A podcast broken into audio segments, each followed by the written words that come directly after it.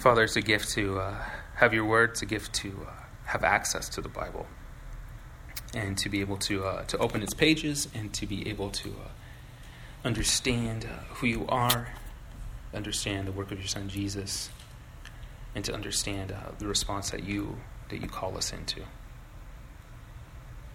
We know we can't approach, um, we can't approach your, your word just on our own. We, we need your help. We need the Spirit's uh, illumination to, to give us insight, to give us understanding, to help us be humble and, and teachable. But God, we know that you're gracious and that you desire to give those things to us. Would you please speak to us now through your word? Would you help us to see how uh, this text is, is truly good news for us? That you desire to help us through this text, that you desire to lead us um, into a, a life of, of good, uh, of, of goodness and flourishing that honors you and glorifies you. Would you help us to see Jesus as the centerpiece of this text, as the Savior we need to look to, the Savior we need to trust in, and, and the one that we need to follow with our lives and our allegiance? God, come and send your Spirit to to open our eyes and our, and our minds and our hearts uh, to receive your word. We pray in Christ's name. Amen. So, we talked about trials last week, and trials is still really the theme that we're going to see in this text for James. But before we get into that, I want to give you this the, to do a sort of a recap, sort of like the previous episode recap. I want to just give you an image, right? Just think of a dilapidated home. So, you're driving down the street, right? Maybe on Broadway, you see a dilapidated home, but outside, uh, of this dilapidated home, you, you, you see somebody there and you see them chipping away on it. You see that it looks ugly, but somebody there is just chipping away and they're scraping away the old, crusty, moldy paint and, and they're, they're getting it down to its foundation so that it can be made new. And what we looked at last week in James is that the trials of our lives, God desires to use them in that way. That God desires to take uh, the broken situations of our lives uh, whether big, medium, or small, whether momentous or kind of the everyday occurrences. He, he desires to, to, to use them despite their, their brokenness and the, and the pain and uh, stress and annoyance and pressure attached to them. God desires to, to use them to produce something beautiful in us. And in James 1, James lays out this idea to his audience and he says, based on this understanding of trials, that as hard as they are, God is going to bring something beautiful out of them in you. Based on this understanding, he tells them to count trials as joy. He says, knowing the outcome will allow you to count the moment as joy, even in the midst of pain. So he's laying out this foundation for how to deal with trials. Now, he's writing, mind you, he's writing to a group of Jewish Christians in the first century who are dealing with the prospect and the reality of being harmed, imprisoned, and treated unjustly for their faith. So he's writing to people who are going through trials that have a significant and immediate bearing on their lives. And he says, Count it joy because God is going to bring something beautiful out of this. He goes on in the passage, though, to, to, to, help them further by saying, hey, if you have no idea how to count trials as joy, that sounds so counterintuitive. You have no idea how to do that. Ask God for two things ask Him for wisdom and ask Him for faith on how to deal with your trial and how to count it as joy. And He unpacks that. And now He gets to His next point regarding trials. His next point, this big idea in this text, is that trials are a fork in the road. No, how many of you have seen the movie Castaway? And at the end, right? What is he, what is he staring down? Fork, fork in the road, right? He's staring down a fork in the road. He's this way, that way, right? Fork in the road moments. Okay? Uh, if you're somebody who gets lost, your fork in the road moment is like, am I supposed to take this turn or this turn? I have two seconds to figure it out, right? These moments where you've got to make a decision and the destination is going to be that or it's going to be that but you have a moment to make that decision. James's point here is that trials now in this new section, trials are a fork in the road moment or a continual fork in the road moment where there's an opportunity for either steadfastness, endurance, or we go down the path of temptation.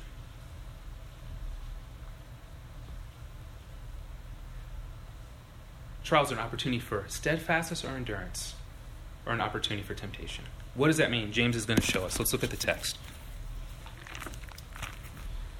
James 1 9 through 18. So he's continuing his, his kind of uh, treaty or his, his section on trials to his audience.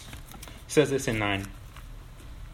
Let the lowly brother boast in his exaltation, and the rich in his humiliation, because like a flower of the grass he will pass away. For the sun rises with its scorching heat and withers the grass. Its flower falls, and its beauty perishes. So also will the rich man fade away in the midst of his pursuits.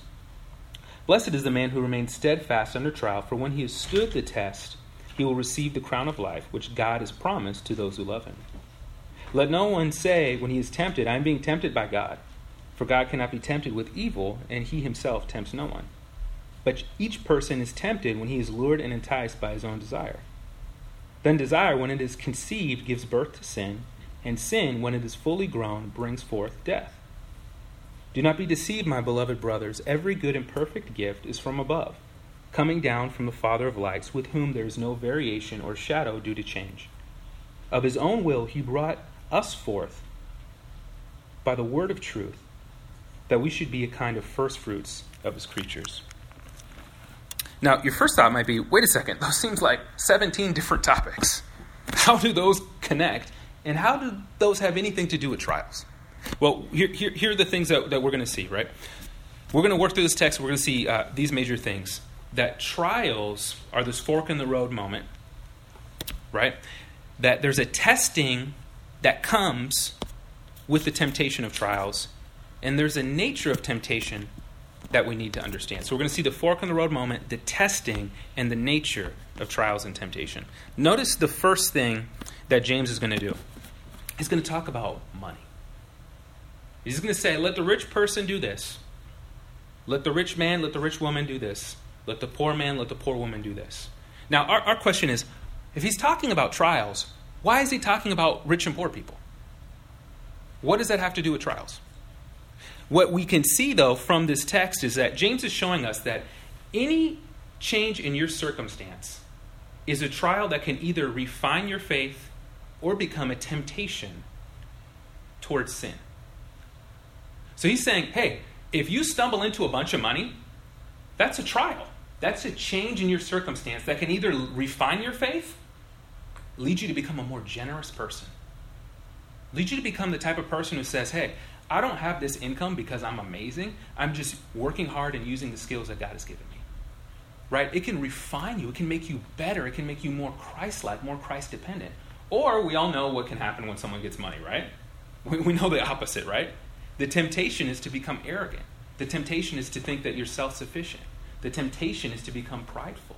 The temptation is to wander from God. And so James is saying, he's giving us a tangible example of the fork in the road moment of trials.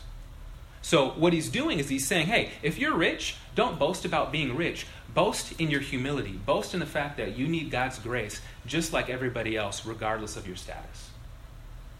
Culture would tell you if you're rich, boast because you're better than people who aren't rich. You worked harder, you're smarter, you graduated from Harvard, right? But boast in these things. God is saying through James, riches are a fork in the road trial. Be humble in them because you know, like riches, you, like all people, will fade away. Riches won't last, you won't last. It's not an eternal thing.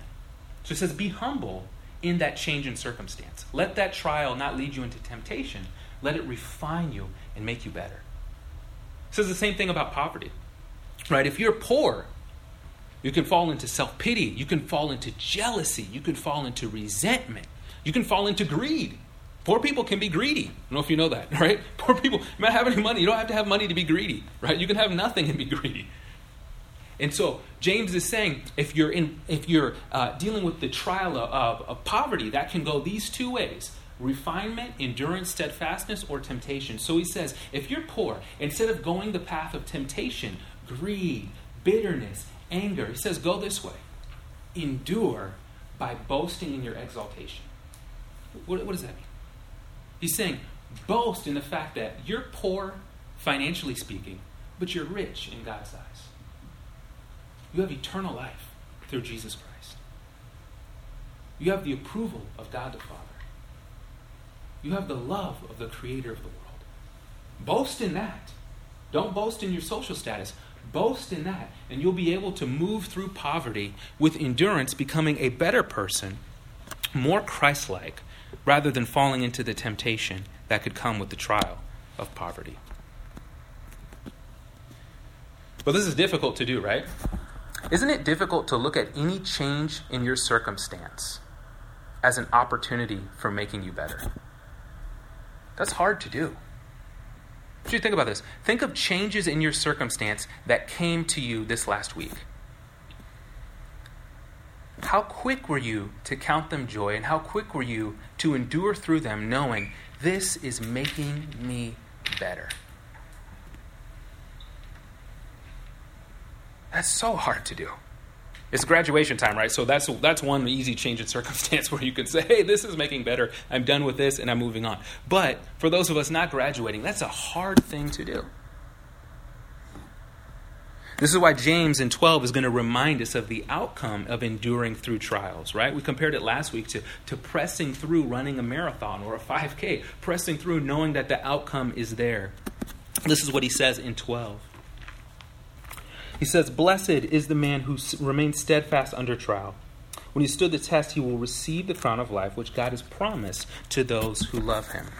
What he's giving us here is this image, right? Think of uh, think of the Olympics, right? We're, we're in Olympic year this year, right? I don't know if you knew that. Um, get ready; it's going to be all over your TV. Your favorite shows on NBC, you're not going to see them for like three months, right? It's going to be all Olympics. When you're going to turn on, it's just swimming. What's going on, right? It's just going to be all Olympics, right? But the best part, even if you don't like to watch the Olympics, the best part, I think, right, is when people get the medals. Because you see the joy, four years or more of hard work and training. They get on the podium, even if you're getting a bronze, like the person's kind of disappointed, but they're still kind of stoked, right? They're, they're getting this incredible honor right? That validates all this work that they put in literal blood, literal sweat, literal tears. It's this crowning moment. And the language of this crown of life is, a, is an athletic Olympic type, type language that, that James is, is, uh, is, is mentioning. And he's saying when we endure through trials, knowing that God is with us in them, we get the outcome of becoming more like Christ, continuing in our faith, and we get the outcome of God's eternal presence, and blessing. Now, we get that through Jesus, but by enduring, we continue to step into that. I want you to imagine this, right? Imagine yourself refined in your character, a hundred times more loving. Imagine yourself refined in your character, a hundred times more gracious. Imagine yourself refined in your character, a hundred times more humble. Imagine yourself and your character a hundred times more aware of God's presence in your everyday life. Imagine yourself a hundred times quicker to believe that God completely accepts you and loves you based on His grace, not how good you've been.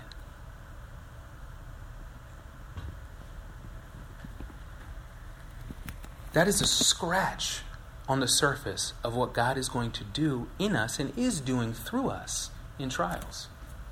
That's the outcome that's coming. To make us Christ-like and God-dependent, and this is this is the type of this is the type of person, this hypothetical you, right? This is the type of person that our city needs, that the world needs, that changes neighborhoods, that changes workplaces, this is the outcome that comes as we sit under the refining surgery of, of trials. But James knows that uh, this is difficult. And so he shows us that's one fork in the road. 12 is one fork. That's the, that's the end of endurance, that's the end of steadfastness. But the other fork in the road is temptation. Go back to the example in verse 9. You get money plopped in your lap. All right, imagine this: you get the email or you get called into the office on Monday at your job, and they're going to raise your salary by $50,000. All right, what's your immediate reaction? Cartwheel, right? You may not even be able to do a cartwheel. You're just going to try anyway and just fall over um, and just stumble, right? Immediate reaction $50,000. I'm in, cartwheel, amazing, taking a sick day right now, right? and Heading to the dealership and making a bad, bad purchase, right? It would be insane. That would be a fork in the road moment, a new circumstance in your life that could either lead to a refined you or could lead you down the path of temptation. Now, James has just showed us here is the road and destination to endurance in 12. Now, he's going to show us here's the other way we can deal with trials.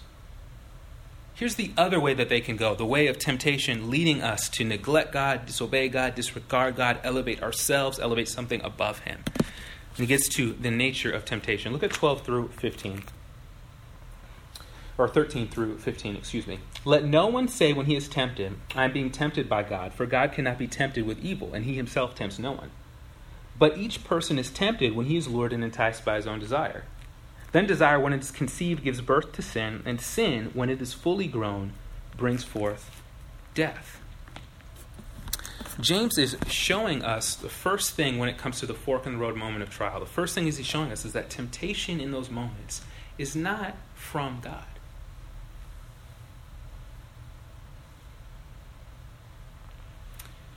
Why does he say this? Why doesn't he just immediately go to the actions that you ought to take in a trial to not end up in temptation but to endure? Why does he first immediately say, temptations are not from God when you're in a trial? One of the reasons I think is this. Whether you go down the path of endurance or down the path of temptation in a changed circumstance or in a hard moment, it's tied first to your belief and second to action. So, of first importance is what we believe. Now, imagine this you have persecuted Christians who are dealing with physical harm coming their way, and they think, well, God is, God is sending this into our lives. What, what might happen if they believe that God is behind this trial in their lives? they might start to think, well, God is behind this and he's no longer good. God is behind this and I can no longer trust him. Maybe God is punishing me for this thing that I've been doing. Maybe I should disregard him. If we can't trust God in our trials and in our circumstances, why in the world will we ever then say, God, how do you want me to deal with this? we could never walk down the path of endurance and steadfastness. Right here, think of this line of thinking. Maybe you've done this before. I know I've done this in my life. God has sent the trial. The trial has caused me to be tempted.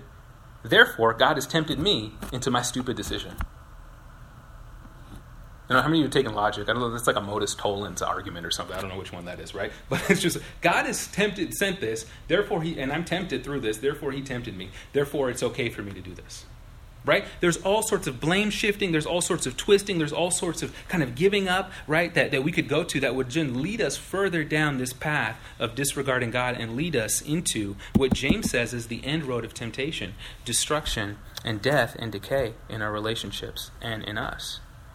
So, what James is trying to lay out to us first is he's saying God doesn't dangle this hook in front of us to see if we're going to bite it.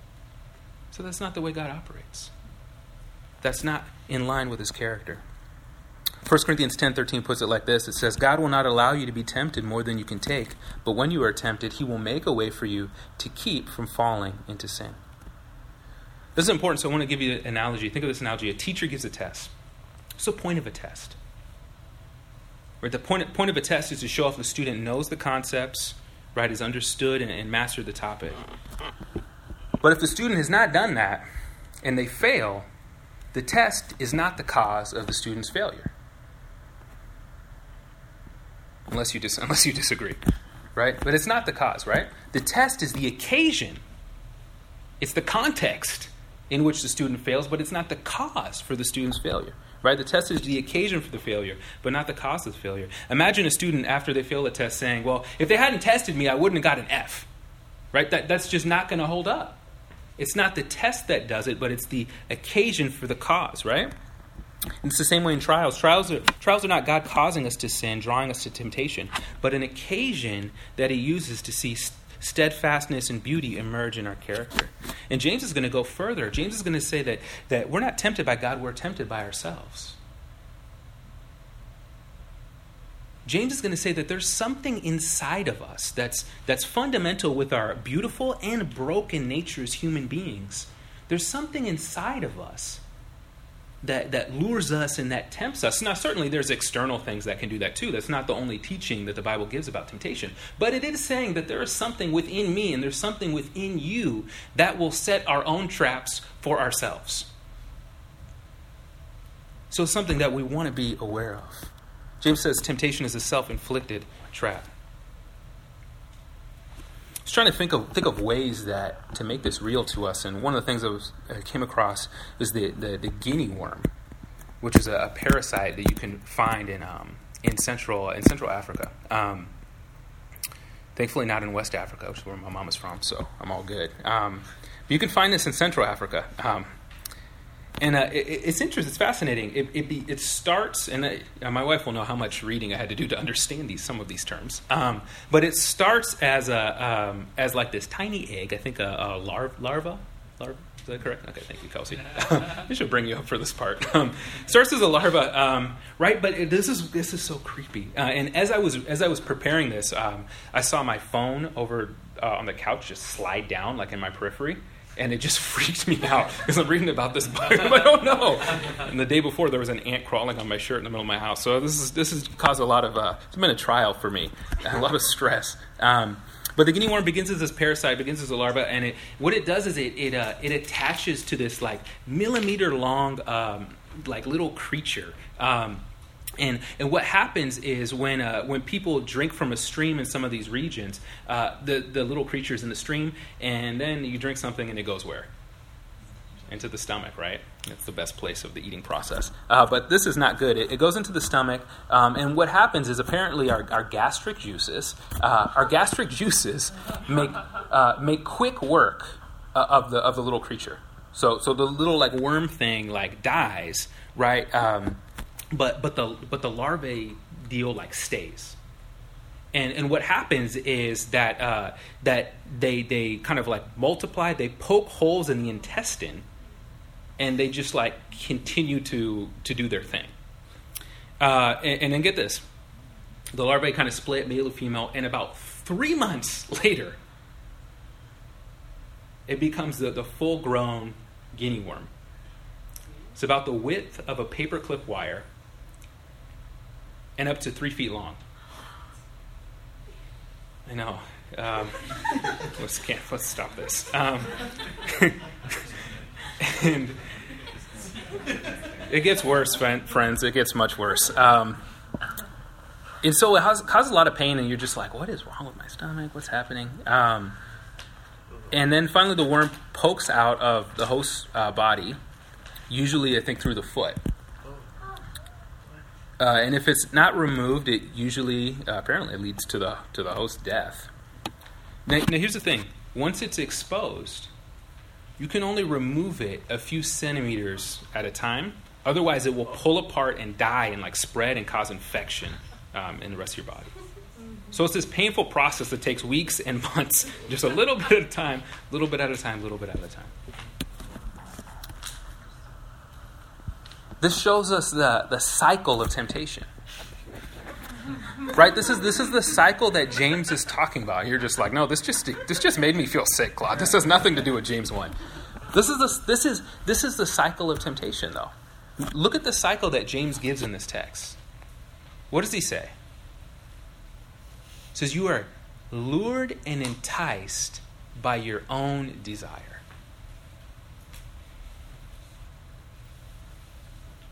That there's something inside of us. It's parasitic in a way. It's inside of us. We're enticed and lured by it. This is this is actually um, this is language of a seduct, uh, of seduction. That there's something within us that seduces us almost. That we end up seducing ourselves. And desire takes over. We get enticed by our desire. And desire when conceived gives birth to sin. And sin when fully grown gives birth to death It's this cycle. Something within us, enticing us, luring us, working in us, and it leads to destruction in the end. This fork in the road endurance, steadfastness, temptation, which leads to destruction, death, decay of our souls and our relationships. And this path starts with desire. This language for desire um, is, uh, is, is never really um, always rendered really well. Um, it's a hard word to capture, but it's the idea of a, of a must have. It's the idea of an inordinate desire. It's something that, that usually could be something good, but we say, I must have that. And we define everything around it, and we say, I have to have that. It's not always a desire that, that's wrong according to God's word, but it's something that we desire too much. It's when we say, I must have something at any cost. And this is why, actually, when you look at the story of the Bible, when you look at Scripture, um, this idea of sin is so much more than breaking rules in God's eyes. It's a warped desire that says, I must have this thing at any cost, above and against and beyond whatever God provides me or whatever God says. I must have this thing. And what James says is this cycle of temptation that leads to death, it starts with a little embryo of must have desire. That's all it takes. A little bit of must have desire that seduces us, lures us, traps us. I want you to think about the ways that this, uh, this might work out for us. Um, James, James is saying is that behind our broken habits and sinful behavior, there's a desire problem within us. So you might lash out uh, at somebody in anger. Why? Is because there's something that you must have that they're not recognizing, that they're not providing, that they're not giving to you. It's what causes you to lash out. Right? Uh, this must have desire, right? Think of, uh, think of even something like acceptance must have desire, this, this, this sinful little embryo of desire that leads us down this path of decay. It's not just saying, oh, I'd like to be accepted. It's saying, I must be accepted. I must be seen as this type of person. That's an inordinate, must have desire that will seduce us and lead us down this path of temptation. Right? Again, you, it's right and good to say food, pleasure, sex are gifts from God to be enjoyed rightly according to his wisdom. But it's a completely other thing to say, I must have these things, and they define me. I must have them at all costs. It's a must have inordinate desire that will seduce us and lead us down the path of temptation. Even think of something like justice right? Ah, I want, I, I, want justice in this circumstance, right? It's not, it's not, uh, this desire is not saying justice is good. This desire is saying, no, I must have payback for how I was treated. I must have it at any cost. It's an inordinate, distorted desire. James says the problem of temptation is these must have desires within us dismiss, displace, dethrone God, and lead us into a path of temptation. Uh, one, this is an anecdotal thing, um, this conversation. I hear this uh, numerous times from uh, from pastors um, who have been in the game much longer than me, this 60s, 70s, and um, speaking about just dealing with adultery in their ministry lives and context. And almost uh, very common to hear this refrain that when they talk with the parties, their wife, husband, or whatever, it's almost always something like this that's at the cause of the infidelity. It's not always that the relationship, marriage relationship, was totally on the rocks, but it's almost always some comment like this. Well, being with that person made me feel like a real man or a real woman. And I think behind that is the must have. I must be seen this way. I must be respected this way. I must be this. Desire that seduces us, traps us, and leads us down the path of temptation. Now, I, I don't know. I don't know if uh, what James is teaching here immediately makes sense to you. that temptation kind of comes from within us, that, that there is a problem within us. Um, if this doesn't make sense to you, I want to offer this question. If this does make sense to you, hopefully this will bring the point home. Um, but think about just the, the, the story of your life. Isn't one of the common threads of your life that a large chunk of the issues in your life are internal to you, not only external around you?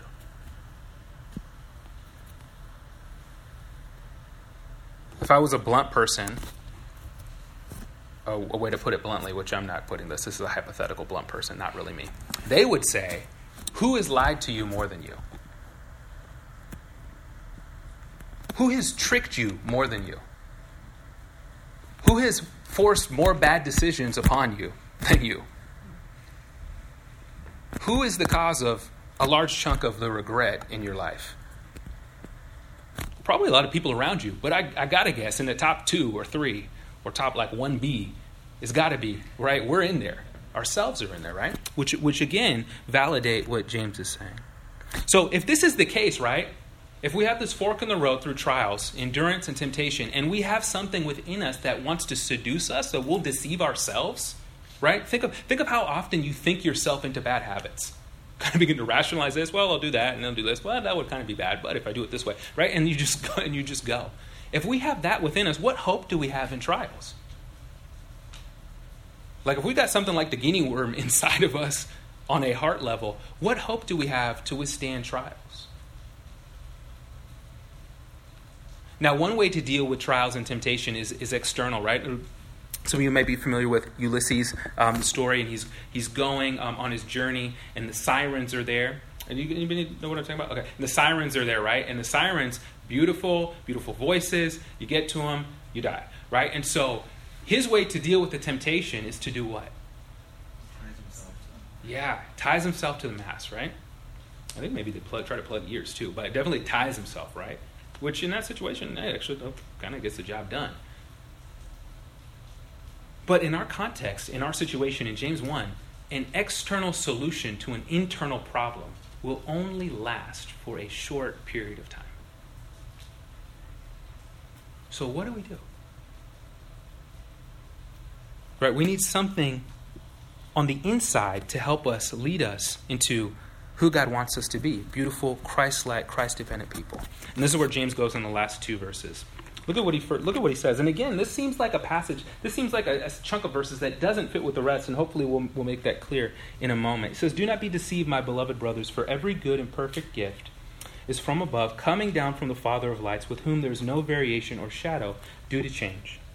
Of his own will he brought us forth by the word of truth, that we should be a kind of first fruits of his creatures." This is our hope in temptation. Notice what James does first. He says again, "Do not be deceived." which connects us back to his earlier charge. Who is the one that is not tempting us? God. He's worried that we and his original hearers are going to think about trials, think about temptation, think about endurance, and we're going to be deceived.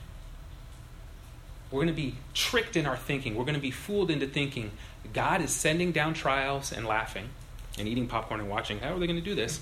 Right? they, they think, right, that he's worried that they're going to be deceived about the character of God in the midst of our trials and temptation. That's why he says, do not uh, know that God is not tempting you. Do not think that God tempts. Comes from within. The other way he doesn't want us to be deceived is he doesn't want us to be deceived when it comes to understanding that temptation comes from within us.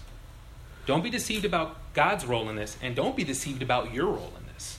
Understand who God is, understand who you are, and then you're ready on the edge of the pool, about to dive in to the hope that will help you and sustain you in temptation. So that's why he says, Do not be deceived, don't be tricked. And then he lays out this every good and perfect gift is from above, coming down from the Father of lights. He's saying, God is the source of all goodness. That everything good traces and boomerangs back. Everything good is trademarked and runs back to its source in God. Now, now, now why, why, does, why would he say that? Well, he, he wants us to understand that if God's character is that he is good, then that means he's also going to be true to that character in our trials and in our temptations. And he goes here. He says, God's not like the weather. That's why he talks about shadows with whom there's no variation. God's not like the weather here, right? We got rain today and the other day it was like 90, right? God is not like the weather, just changing on a whim, fickle, depends on how we do, depends on what we've been like, depends how much we've been reading the Bible. Doesn't matter on those things. God is good in his essence, in his character. And then James is going to get us to the fundamental mark, the fundamental sign of God's goodness, which is our hope and temptation. It's this sign God gives us spiritual life. Verse 18 God gives us a new relationship with Him. God gives us salvation. Look at what He says in 18. Of His own will, He brought us forth by the word of truth, that we should be a kind of first fruits of His creatures. What, what, what does this mean? This bring forth right? This is language again. This is language right? We talked about the cycle of sin that sin gives birth to death that sin is like the uh, that, that death is like the end game and sin is like the grandchild after desire is conceived sin. So it's family line. And what james is saying in 18 is he's saying that god gives birth to spiritual life in us. That when we didn't know god or have an interest in god or understand jesus God did a work in our lives and in our hearts, in external situations, but internally to birth an understanding and trust in Jesus. This mirrors uh, John 3, a bunch of other passages. But God brings forth, bursts, speaks, gives spiritual life, that we wouldn't just be His creation, but that we would be a first fruit in His creation. What this means, this is a status of specialty. This is a status of something that's treasured. This is the status of someone who has access. This is James saying that God is good, and here's the proof he has brought forth spiritual life in us through Jesus so that we could not just be His creatures, but we could be His treasure. That God would treasure us. That God would delight over us. That God would sing over us. That God would make us His sons and daughters forever. This is the proof that God is good. Now, there's one phrase we can't miss in this. James describes this as happening of God's own will. He says this is of his own will. He brought us forth by the word of truth. Now, I don't know about you, but there's nothing better to me than a gift that is unprompted. Is there, can I get an amen to that one? Right? Isn't there's nothing better than you are not expecting it and someone just comes through with a gift for you. And it's a good gift. You're just like, oh yeah. You're just like, it just, everything is great right? So I know they know exactly what you they know what you like or get close enough, but you weren't expecting just unprompted goodness. Right? This this is a this is goodness that comes with no obligation, no requirements. It's nice when somebody does something, but then you find out, well, they were required to do that. Well, I'm going to return it, right? It just doesn't carry the same weight as you did not have to do this for me, and you went ahead and did it. Unprompted goodness. Now, what takes it to the next level is not only unprompted goodness, but unprompted goodness in a situation when what you deserve would be the opposite. And that's what God is giving us in Jesus. That of his own will, of his own initiative, of his own desire, hear that word, of his own desire, God wants to give us spiritual life and covenant special relationship with him now and forever. You've never got an invitation like this before that declares how desired and how loved and how treasured you are. That God of His own will is calling us, inviting us into this relationship with Him. And He does it by the word of truth. This is a phrase you use throughout the New Testament for the gospel. This is a that God through Jesus is bringing us into his family, not just as creatures, but as his treasure. And he does this through Jesus' atonement, through Jesus' death, through Jesus paying the penalty for our must have broken uh, behavior in sin against God. Jesus absorbs that and brings us into this unique relationship with God the Father by faith in. That's the word of truth that puts spiritual life in us. That's what God is giving us. Now, again, think about this. James is laying out all the ways that our default is to deny God and live for our must haves. Live for the must have of reputation. Live for the must have of sex.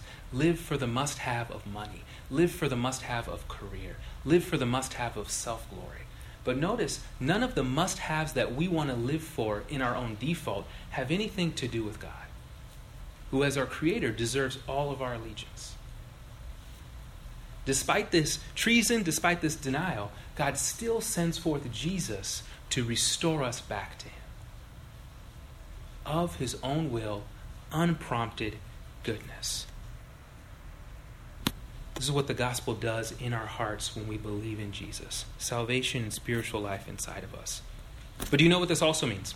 This also means that if God is putting spiritual life within us, it now means we have something else operating in our hearts beyond the cycle of temptation. You know what we have? Spiritual life. We have something else other than this cycle of death in James 12 through 15. Isn't that such good news? Right? This is the person who has the guinea worm finding out I don't have to just pick this out every two days. There's a pill I can take. There's a pill I can take that will fundamentally change me on the inside so I no longer have to just deal with the external mess that's happening down here. Just trying to make this vivid for you guys. We really want to drive this gospel home, right? That's what God is doing in us. So it's not just that God is going to say, here is the entrance into relationship with me. God is actually changing us so that this cycle of temptation does not have to be the last word in every trial that we face. God is making us new. So while the cycle of temptation is still running and is still there, there is a new reality in our hearts because through faith in the gospel, we are accepted by God, and God is giving us a new heart with new desires. That say, my old must haves, they still have my number. They still call me. They still, still wreak havoc on me. But I live in a new house now with new rules, and I have new desires, and a new operating principle, and a new way of trying to live by grace through the work of Jesus.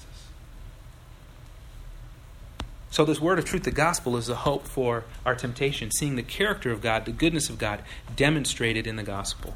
The only way to break the hold of a tempting, must have desire on the soul is to show your soul an object even more beautiful and compelling.